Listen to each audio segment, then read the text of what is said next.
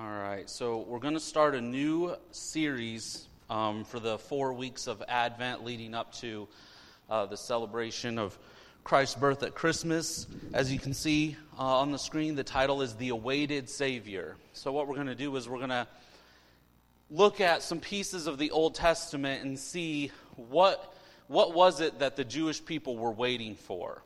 What was it that they were anticipating, expecting to happen? And so we're going to see some different aspects about it today. We're going to see that one aspect of what they were waiting for was a child. Right? This is what we've seen in the Old Testament.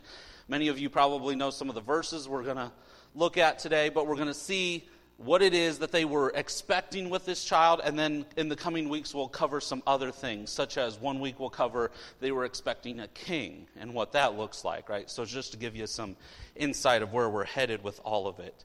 But today is the coming child.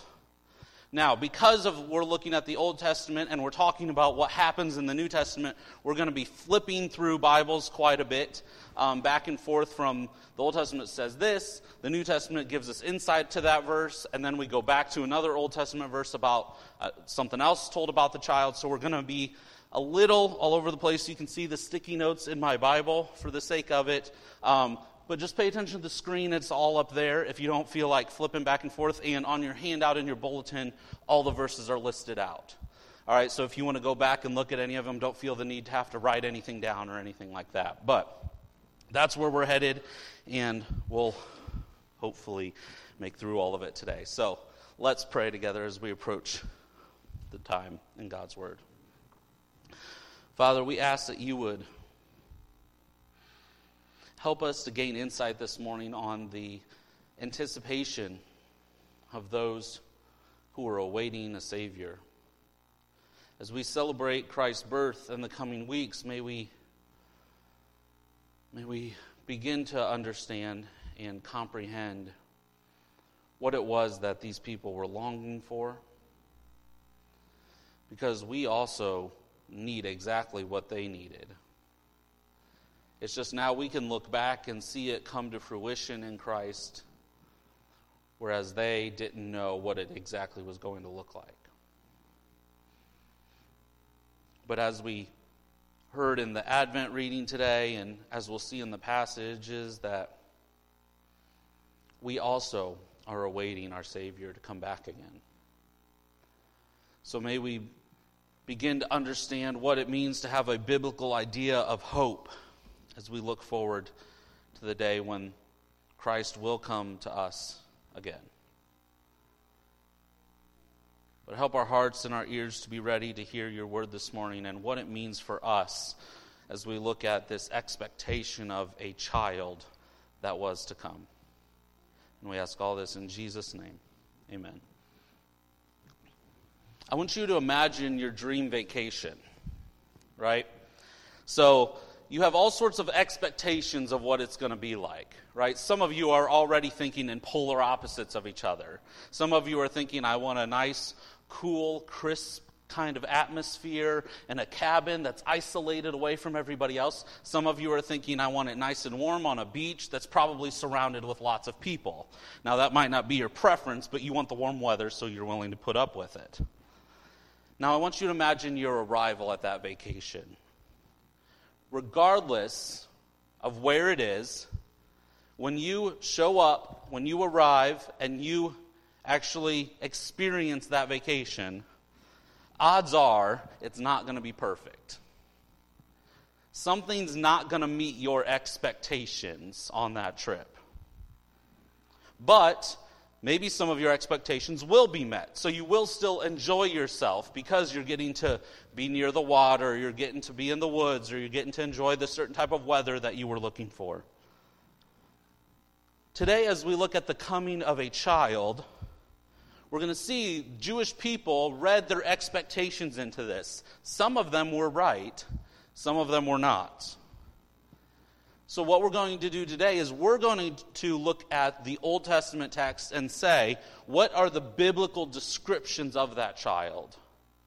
And not try to let the Jewish influence of their expectations influence us, but we're going to say, what, what was the real expectation of this child according to simply what Scripture said about him. So we're going to see three aspects of this coming child. The first one, we're going to see that he was the promised offspring. We're going to see that he was God dwelling in a son, the son. And we're going to see that this child gives us the climax of circumcision, which is a sign that's given early on in the Bible. So, first, we're going to see that he is the promised offspring. So, we read this, you heard this in the Advent reading already, right? It doesn't take long in the Bible, Genesis 3, to find out that there's a promise of a child to come, right? We're going to cover Genesis 3 in a moment, but it tells us that right from the get go in the Bible, there's an expectation of a child, an offspring that's going to come. And this initiates this trend throughout the rest of the Old Testament that God is going to make promises about a, an offspring that's going to come. We're going to look at three promises that he makes about this offspring. The first one is this is going to be an offspring that blesses. Many of you know the story of Abraham that God blesses him and Sarah in their old age with a child. But we can often forget that the promise to Abraham was not just the promise of a child, but of a certain offspring through whom blessing would come. That Isaac is really just the first child in the line of generations to come that ultimately lead in an offspring that gives a blessing that was promised to Abraham. Look at Genesis chapter 12. This is when God first calls Abraham and he tells him, Genesis 12, verse 1. Now the Lord said to Abram, Go from your country and your kindred and your father's house to the land that I will show you, and I will make of you a great nation. And I will bless you and make your name great, so that you will be a blessing. I will bless those who bless you, and him who dishonors you I will curse. And in you all the families of the earth shall be blessed. You see the promises there. He promises Abraham to go into this land. He's going to give his family the land. He's going to make, make Abraham's name great. And then he's also, through Abraham's line, through his offspring, is going to bless all nations. So there's this promise here that doesn't find its full fruition in Isaac. Isaac doesn't come along and bless all nations. There's an offspring later to come through whom the blessing goes to all nations. And he gets even more specific about this just a chapter later in Genesis 13. Let's read verse, starting in verse 14. It says, The Lord said to Abram after Lot had separated from him, Lift up your eyes and look from the place where you are northward and southward and eastward and westward. For all the land that you see, I will give to you and to your offspring forever. I will make your offspring as the dust of the earth, so that if no one can count the dust of the earth, your offspring can also be counted. So now there's a promise of not just land, but your offspring are going to be so numerous as the dust on the earth that if somebody can count the dust, they can count how many offspring you have, which, by the way, you can't. So we have this promise of offspring, and with this offspring comes blessing. Not, not just the number of offspring are going to be blessed, but that they're going to be a blessing to all nations. Even at the beginning of Israel's history here with Abraham, there's already a promise that the blessing is not meant just for Israel, but it's meant for all the nations. But it has to happen through Abraham's offspring. And like I said, we know the story. We often think of Isaac, right? And it starts with Isaac, but that's not who the true offspring is. Because Paul gives us insight to this in Galatians chapter 3 in the New Testament. Look at what he tells us in Galatians 3:16. Now the promises were made to Abraham and to his offspring. It does not say and to offsprings referring to many but referring to one, and to your offspring, who is Christ. So Paul makes the point here because God told Abraham offspring and not offsprings, he was referring to one specific offspring, which is Christ. He's saying that though it happens through a line of generations, there was one ultimate offspring that all of this was pointing to. And that's Paul's whole argument in Galatians and in, in part of Romans is he's telling people Abraham wasn't justified by his works. Abraham wasn't justified because he circumcised his family or he was circumcised. He, didn't, he wasn't justified because of the law, because, by the way, Abraham never had the law. It was 430 years after him that the law came. So he's saying you, it, it's not by keeping the works of the law that saves you, which is what the Jewish people were starting to think. But his whole point is Abraham was justified by faith. Abraham was saved by his faith. That's what initiate all of initiated all of this. And so the way that all nations are blessed is by in Christ coming, anyone who believes in him, no matter what nation they're from, they're saved. They can be justified by faith in Christ, not by the works of the law that really refers to only the Jewish people. So we see that this is an offspring that blesses that finds its fruition in Christ. We see that it's also an offspring that is going to reign. The covenant with Abraham is not the only covenant we see in the Old Testament. We see a covenant made with David in 2 Samuel chapter 7. Listen to what God tells him here. When your days are fulfilled and you lie down with your fathers, I will raise up your offspring after you, who shall come from your body, and I will establish his kingdom. He shall build a house for my name, and I will establish the throne of his kingdom forever. I will be to him a father, and he shall be to me a son. When he commits iniquity, I will discipline him with the rod of men, with the stripes of the sons of men. But my steadfast love will not depart from him, as I took it from Saul, whom I put away from before you. And your house and your kingdom shall be made sure forever before me. Your throne shall be established forever. So we see an offspring that's going to come after David who's going to build the Lord a house, right? We know Solomon does that. But there's also an aspect here where God promises to David, Your offspring is going to set up a throne that will be established forever. That doesn't happen with Solomon, right? The kingdom falls after the kings who come after Solomon. The kingdom falls and they're taken into exile.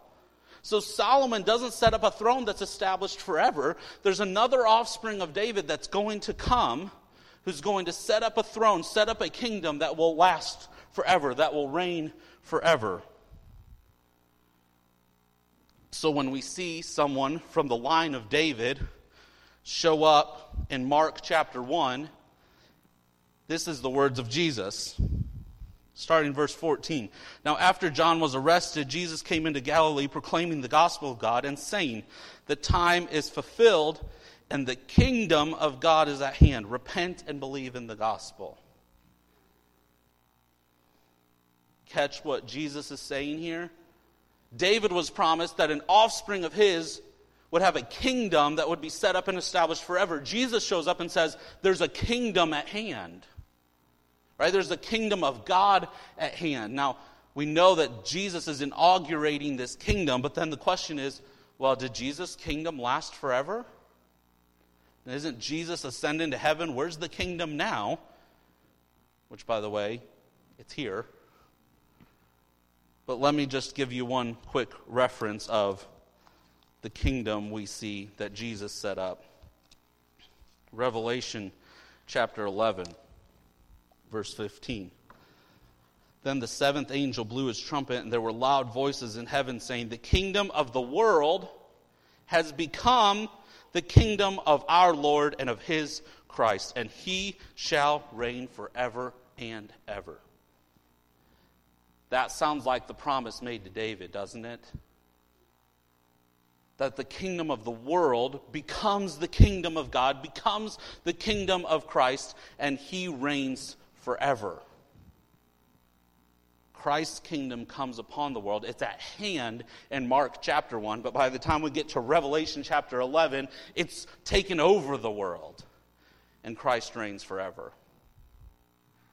So we have an offspring coming through Abraham that's going to bless. We have an offspring through David that's going to reign. And then we see going back to our Genesis 3 passage, an offspring that's going to defeat. Genesis chapter 3, starting in verse 14 The Lord God said to the serpent, Because you have done this, cursed are you above all livestock and above all beasts of the field. On your belly you shall go, and dust you shall eat all the days of your life. I will put enmity between you and the woman, between your offspring and her offspring. He shall bruise your head, and you shall bruise his heel. This is not just an offspring that blesses all nations, not just an offspring that has a kingdom forever, but this is the offspring that defeats sin, that defeats death, that are the very essence of humanity from the moment Adam and Eve fell. There's a promise that Eve's offspring will crush the head of the serpent. I saved this for the last aspect because it's the very hinge upon which every other aspect relies upon. There's an aspect of victory to this coming offspring through Eve, which is why we see he's given the name Jesus, which means salvation. Look at this in Matthew chapter 1 verse 21. She will bear a son and you shall call his name Jesus for, right, giving us a reason why you should call him Jesus, for he will save his people from their sins. The reason he's given the name Jesus is because the name Jesus means Savior, salvation, and he's saving people from their sins, just like Eve was promised that the head of the serpent is going to be crushed. We often have conversations about children and at what we expect them to become with their life, right? I doubt if you asked my father sitting back there that he expected this of me when I was a youngster. I can promise you he didn't expect this. Even Lydia and I talk about our own kids at their young ages of what they're going to become. Just last night, we were doing our prayers before bed, and Sadie has a very compassionate heart. Sadie remembered last night that Paul didn't come to church last week because he was sick. And so she was asking first to pray for him and asking if she was going to get to see him at church tomorrow if he was all better yet. So we obviously, something compassion related fills Sadie. We don't know what that's going to mean, but we know that it's something like that. Albert is going to be adventurous, whatever that might mean. Asher, though he's just a month old, we can already see his kind of, if he, if he maintains his calm and collected attitude, he's going to be a peacemaker, probably between Sadie and Albert. Upon Christ's arrival, there was no question of what he was going to do. This was the offspring who was going to defeat sin and death. This was the offspring who, through whom all nations would be blessed. And this was the offspring that would set up a kingdom and a throne that would be established forever.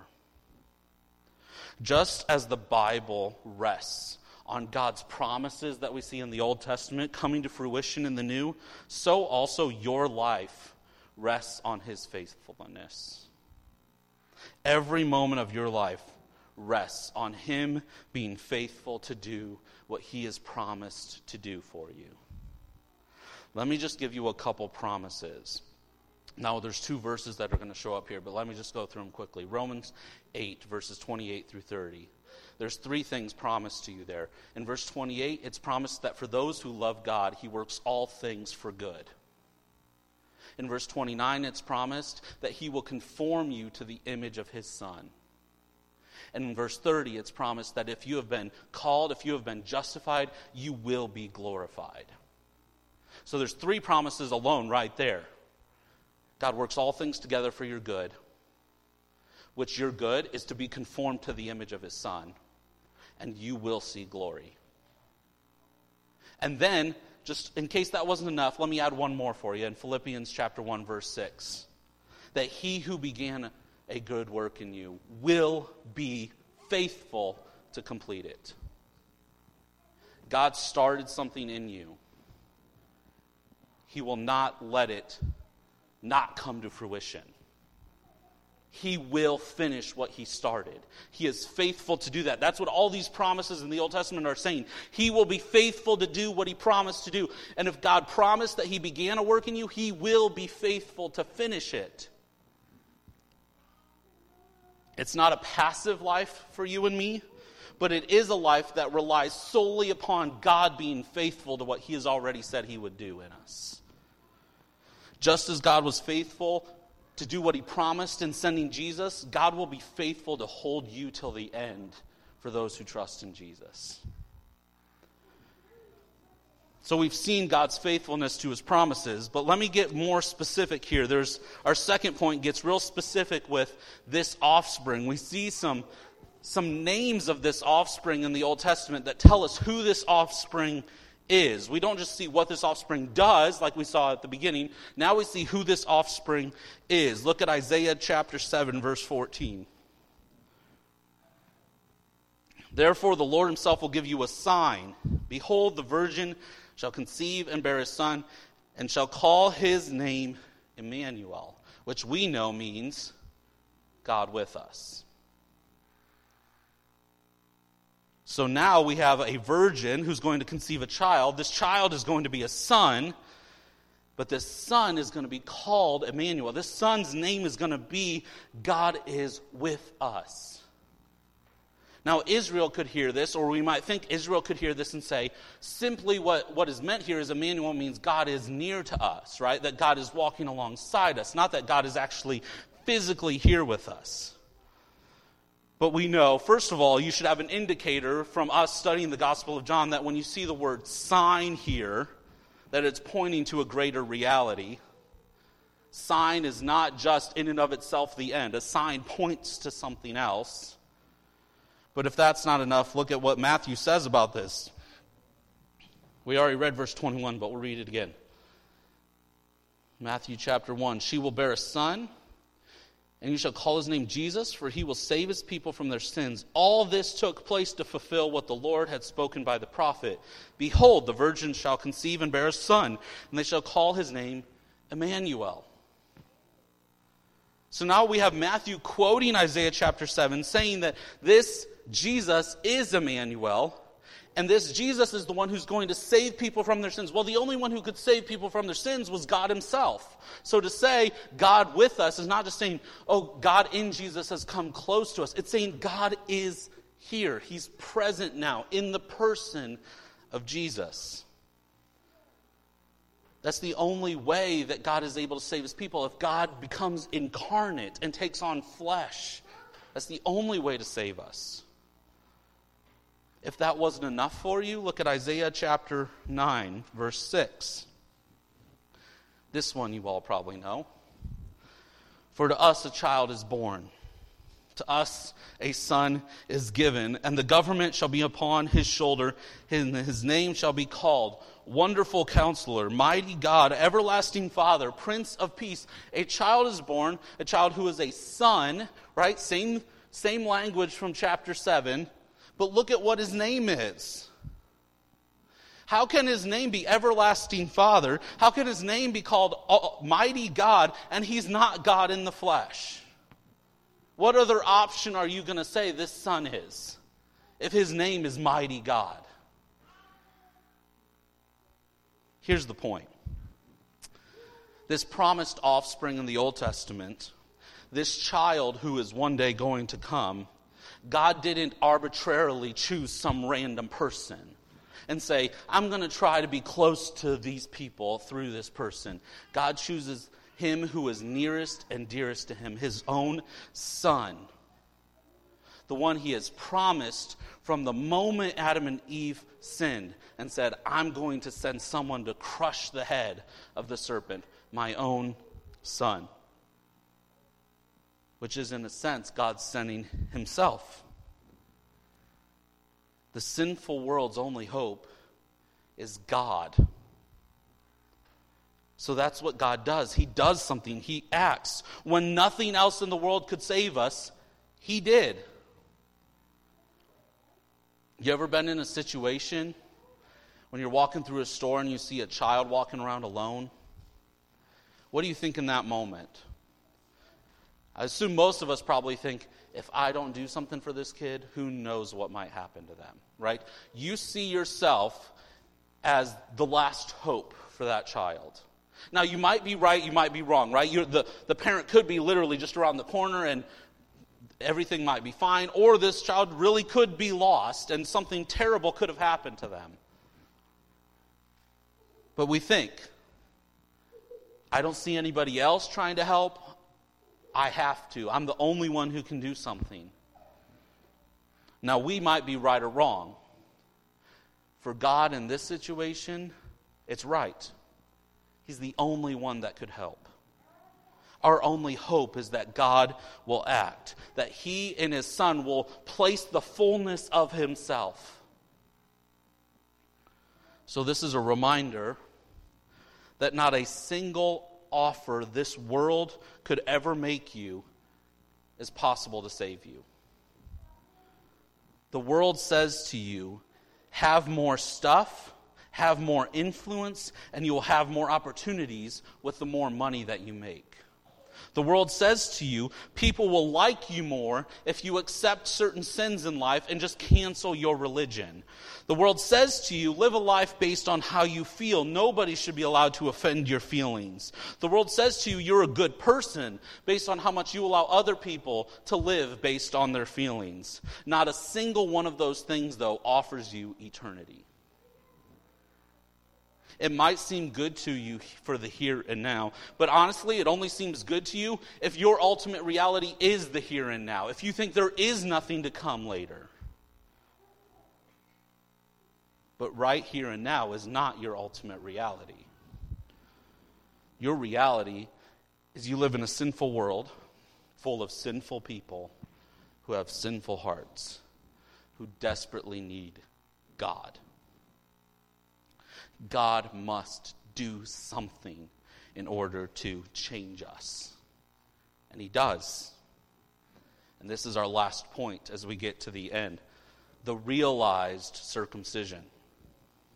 Now, I link this to the coming child because circumcision for Abraham specifically was the sign of the covenant that God had made with him. God made, makes this covenant with Abraham, and he says, Here's my way of confirming to you that I'm going to be faithful to these promises. I'm making this covenant with you.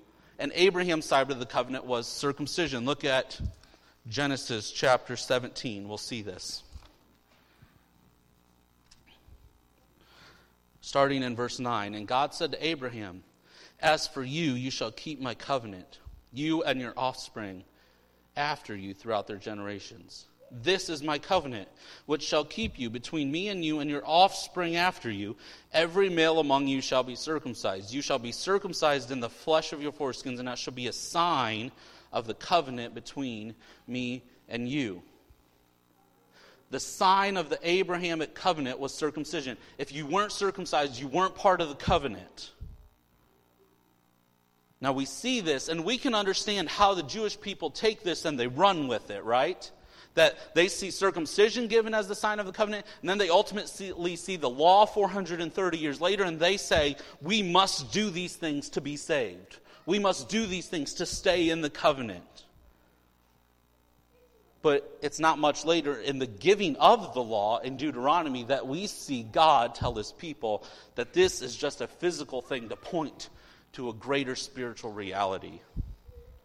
Look at Deuteronomy chapter 30, verse 6. He's giving them the law right before they're about to enter the promised land. Verse 6 says, And the Lord your God will circumcise your heart and the heart of your offspring, so that you will love the Lord your God with all your heart and with all your soul, that you may live. See, God's promising Israel now a day when the physical sign of circumcision, physical circumcision, no longer needs to be in place because there's a day when heart circumcision is going to take place. And that's the whole point of it. The whole point is physical circumcision was to, to illustrate a reality that something actually internal of people needs to be cut out. that all of us have sinful hearts that need to be removed. Right? We see, he says, he even told us, right, right in Genesis 17, that circumcision was a sign. It was supposed to point to something greater, to a greater reality. And what we end up seeing is in this coming child, the one person in human history who doesn't need his heart to be circumcised because he's God in the flesh. This child comes and he fulfills the law perfectly. Meaning, physical circumcision is no longer the sign in place because as we place our faith in Christ, we now share in his righteousness. But now, the sign of our covenant is not physical circumcision, but heart circumcision. Our last passage, we'll see Paul give some insight to this in Romans chapter 2, starting in verse 28. For no one is a Jew who is merely one outwardly, nor is circumcision outward and physical, but a Jew is one inwardly and circumcision is a matter of the heart, by the Spirit, not by the letter. His praise is not from man, but from God. The Spirit performs the heart circumcision that we need to take place, that the physical circumcision was just a sign of. Faith is not determined by external obedience, but faith is determined by heart transformation. I've been learning in recent years how to fix things on our vehicles by themselves, by myself. Right now, that's not always an easy thing to do, but we had something. Uh, our car, our family car, within the last year started overheating in Louisville. So I, I had to pull off the side of the road and cool it off, and got about another mile down, had to cool it off again. I prayed, and I got home, which was like another, I don't know, three or four miles. I did research online, figured out it was probably the thermostat going bad. So I looked up a YouTube video on how to change it, went and bought the part, and spent like four hours out there finally, and I got it changed, and everything's been fine since.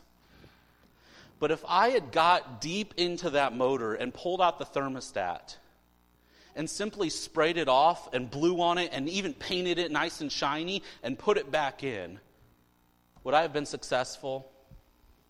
By no means. Because the bad part needs removed and a new part needs to replace it. Now we're switching from, car, from vehicles to people. The bad heart needs removed and a new heart needs put back into place. Brothers and sisters, this coming child is the one who can perform the heart surgery you need. First, for anyone coming to Christ for the first time in your life, you need a heart surgery. To trust in Christ over the things that this world offers you requires some sort of change in your heart. Because nobody decides to follow a crucified and resurrected Savior unless your heart has shifted. It makes no sense. It makes no sense to the world to follow this Savior. But also, anyone who is walking with Christ, we still have to continually inspect and operate on our own hearts by the power of the Spirit. Let me give you some examples from life, from my own life.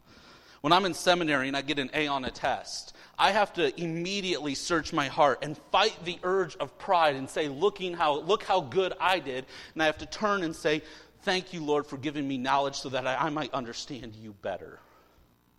Whenever I sigh at home when somebody makes a request of me, I have to immediately look at my heart and say, Am I sighing because I'm truly exhausted and don't have their energy? Or am I sighing because this request is inconvenient for me?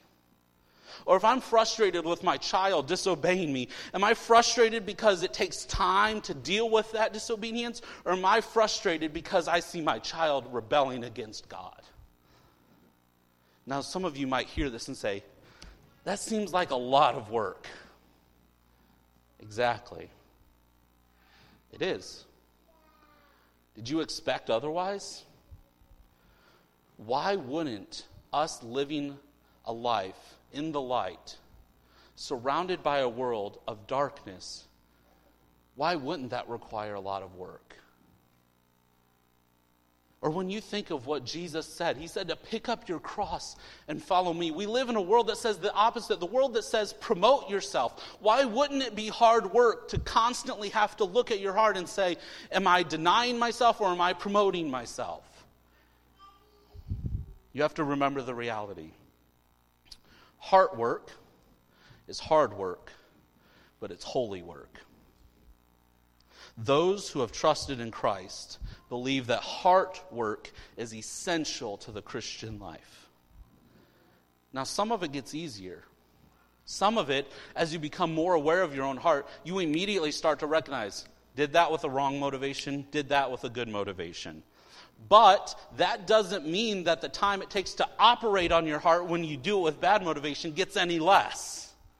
It just means you recognize the problem quicker. It doesn't mean that it's quicker to operate on it. You still have to continue to look at your heart and speak to your heart and contemplate your heart and operate on your heart and figure out what it is in your heart that's making you have that bad response. All of it done by the power of the Spirit we saw. But this is what the coming child offers as he comes fulfilling God's promises. He offers defeat of the serpent at the cross. He offers blessing to all nations if you just trust in him. He offers a kingdom that will be established forever. And he does this because it's a son who comes in the God's God in the flesh saving his people from their sins. For those who trust in the Savior, this salvation coming through this child, we receive a heart circumcision so that we might live a life that bears the image of this child, so that our lives will be conformed more to the image of Christ. We receive a heart circumcision so that we can live a life that shares the news of this child as we witness about Jesus. And we receive a heart circumcision so that we can long for the return of this child for the day that Jesus comes back. Just as Israel expected a Savior, but they did it with some wrong interpretations of what some of these passages meant, may we await our Savior that this child who grew up was crucified. And may we fixate our hearts on him, on Christ, on this child, as we await the day that Christ will come back again. Let's pray together.